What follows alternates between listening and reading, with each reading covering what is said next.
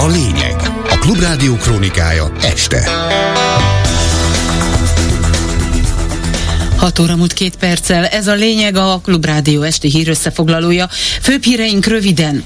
A Momentumos Donát Anna és a szocialista Gurmai Zita mentelmi jogának felfüggesztését kéri Polt Péter legfőbb ügyész, hivatalos személy elleni erőszak miatt. Donát Anna kijelentette, semmiféle erőszakot nem követett el, és nyugodtan vegyék el a mentelmi jogát, hogy tudja meg minél több ember, hogyan is működik ez a hatalom. Bármikor újra blokkolhatja az Európai Bizottság azt a pénzt, amit odaadott Magyarországnak. Hatalmas hőmérsékleti különbség lesz holnap, az ország északi részén a legmelegebb órákban két fok, délen pedig akár 10 fok is lehet. Most pedig jönnek a részletek, a mikrofonnál a hírszerkesztő Véna Gyöngyi.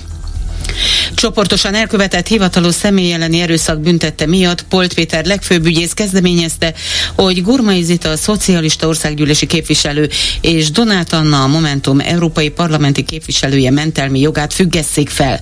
Tavaly februárban az adóhatóság 30 nyomozóval szállt ki az Iványi Gábor által vezetett Magyarországi Evangéliumi Testvérközösség Dankó utcai központjába.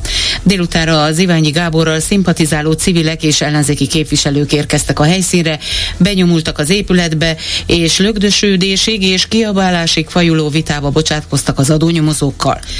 Donát Anna a Klubrádiónak most elmondta, bármikor, bármi áron ki fog állni az elesettek ellen mellett. Donát Anna hozzátette, semmilyen erőszak nem történt aznap, és ha kell, bíróság előtt is vállalja ennek elmesélését, újraélését.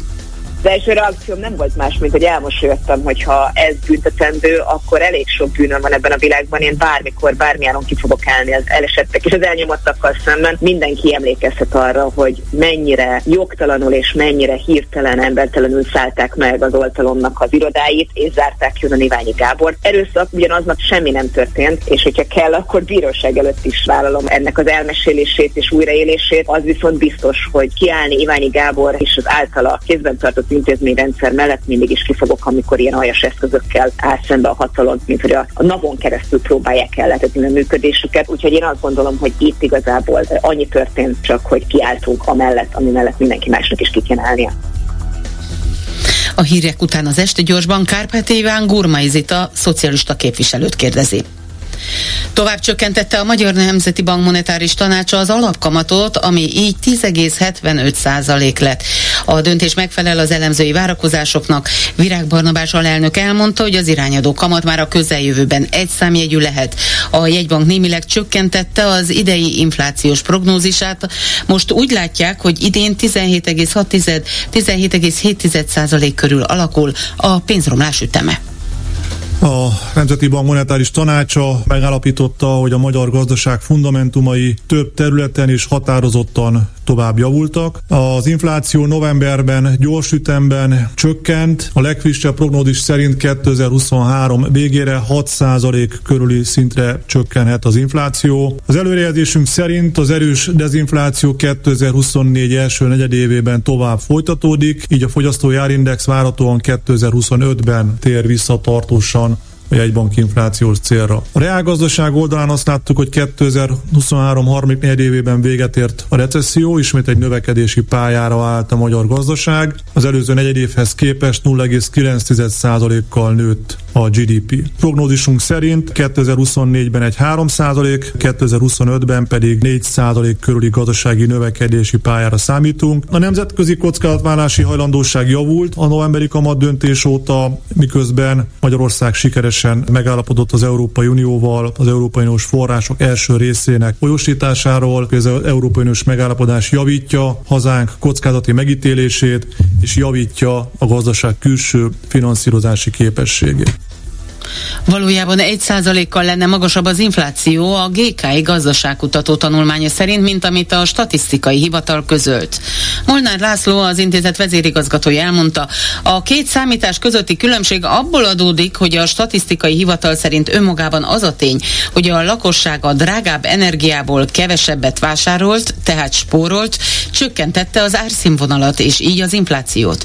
Mindenre a statisztikai hivatal korábbi elnökei Mellár Tamás és Katona Tamás is felhívták a figyelmet. A KSH alapvetően a módszertanát tekintve fix súlyokkal dolgozik. Tehát jellemzően, amikor egy árindexet számol, akkor megfigyel 988 terméket, és így kap egy átlagos árindexet. Na most az energia termékek esetében, ahol a rezsicsökkentés csökkentése történnek évközben, a KSH egy teljesen más módszert választott. Itt folyamatosan, amennyit kifizet a lakosság az adott termékre, az előző évhez képest azt tekinti ő inflációnak, aminek az a problémája, hogy ha a drágábbik termékből csökkenés következik be a fogyasztott mennyiségben, tehát magyarul a lakosság spórol az adott gázmennyiségen vagy villamos energia mennyiségen, akkor ez a KSH-nál úgy tűnik, mintha csökkent volna az adott termék ára, az átlagár, pedig nem változott semmi, hiszen az árak rögzítettek. Tehát ez egy olyan torzítás, amely jelentős mértékben befolyásolta például az idei év átlagos inflációját. A mi számít számításaink szerint kb. 1 ponttal magasabb lenne az infláció, ami egyébként azt is jelenti, hogy például a nyugdíjasoknak visszamenőleg járna az 1 pontos nyugdíjemelés, hiszen ők ugye infláció követő nyugdíjemelést kaptak csak. A statisztikai hivatal mindenre úgy reagált, hogy tárgyi tévedéseken és szakmai hiányosságokon alapul a GK jellemzése. Azt állították, hogy ez a módszer teljes mértékben megfelel az európai sztenderdeknek és szakmai elvárásoknak, és a módszerüket elérhetővé tették a szakmai szervezetek és a nyilvánosság számára. Minden idők legdrágább magyarországi strádáját harangozta be Lázár János építési és közlekedési miniszter. A tervek szerint jövőre indulhat el Zalaegerszeg bekötése a hazai gyorsforgalmi hálózatba. A 44 kilométeres szakasz megépítése 400 milliárdba kerülhet. A kilométerenkénti több mint 9 milliárdos költség még az M6-os autópálya árán is túltenne. Ez utóbbi 4,5 milliárd forintba került kilométerenként. Ligeti Szigeti Miklós, a Transparency International Magyarország jogi igazgatója a Klubrádiónak elmondta, kérdés, hogy tartósan hozzájárul-e majd ez a beruházás a térség fejlődéséhez.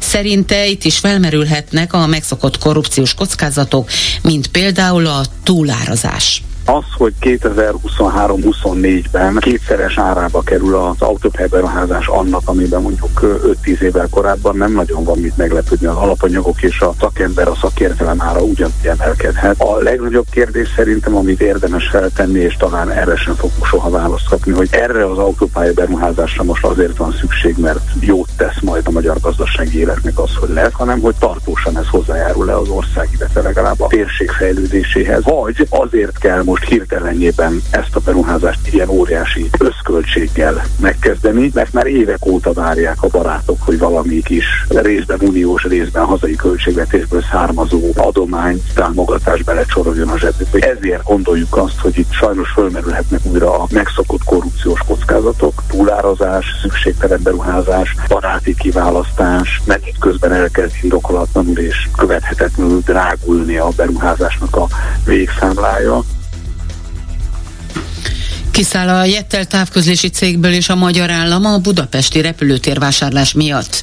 A közelmúltban visszaadták az osztrák tulajdonosnak a magyar Erste Bankban megszerzett 15%-os részvénycsomagot is, és eladták a postabiztosítókban lévő állami tulajdonrészt is. A magyar kormány 51%-ot akar szerezni a Liszt Ferenc nemzetközi repülőteret működtető Budapest Airport ZRT-ben. Eleinte a hírek 4 milliárd eurós vételáról szóltak, majd egy mege megemelt 4,4 milliárd eurós áról is cikkeztek, miközben a Deutsche Bank értékbecslése 4,2-5,2 milliárd euró közötti összeg volt. Bármikor újra a pénzügyi szankciókkal élhet az Európai Bizottság, ha úgy ítélik meg, hogy Magyarország nem felel meg azoknak a feltételeknek, amelyeket az uniós pénzek kifizetése érdekében kell teljesíteni, mondta a portfóliónak az Európai Bizottság szóvivője.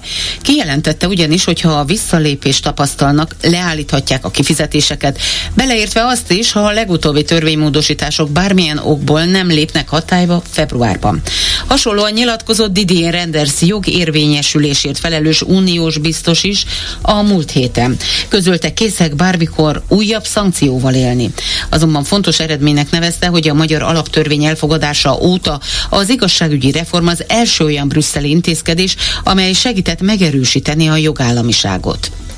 Nem csak az igazságügyi reform teljesítésére figyelnek, rendkívül alaposan ellenőrzik majd a kiküldött számlák tartalmát, részben az Európai Parlament felőli kemény nyomásgyakorlás miatt is, mondták el a portfóliónak brüsszeli tisztségviselők. Felmerülhet, hogy az utófinanszírozás egy részét blokkolni fogják, különféle pénzfelhasználási kritikák miatt, és ez akár egész programokat is érinthet majd. A francia sportáruháza Decathlon a szankciók ellenére is ellátta áruval az oroszországi üzleteit, mégpedig egy dubai fedővállalkozáson keresztül, írta meg az Euronews. A menetrend a következő volt. Az árucikkeket legyártották Bangladesben, majd egy dubai cég megvásárolta és elszállította azokat Norvégiába, onnan kerültek át Oroszországba. Ukrajna növeli a kamikaze drónok gyártását, és olyan mennyiségben tervez 155 mm kaliberű lőszereket gyártani a területén, amely fedezni tudja a szükségletét, és a partnerek által nyújtott segítség közötti különbséget jelentette ki az ukrán védelmi miniszter helyettes. Az ukrán szárazföldi erők parancsnoka pedig közölte, hogy az orosz csapatok új erőteljes offenzívát indítottak, és településeket foglalnak el Donetsk és Harkiv megyékben. Hozzátette, hogy a bakmuti irány továbbra is rendkívül fontos az orosz megszállók számára. Fő erőfeszítéseiket erre összpontosítják. Légideszon csapataik legütőképesebb egységeit, a tengerészgyalogságot, valamint az egykori bűnözőkből alakult egységeiket használják a rohamműveletek végrehajtására, hangsúlyozta a parancsnok. A török elnök ismét sürgette, hogy az Egyesült Államok F-16-os vadászgépeket adjon el Ankarának. Szerinte ez segítené a török parlamentet abban, hogy ratifikálja Svédország NATO tagsági kérelmét. Törökország 2021. októberében kérelmezte, hogy 40 F-16-os vadászgépet és 79 modernizációs készletet vásárolhasson meglévő harci repülőgépeihez.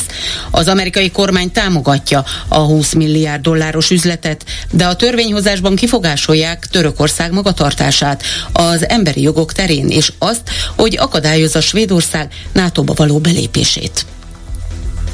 Végül az időjárásról.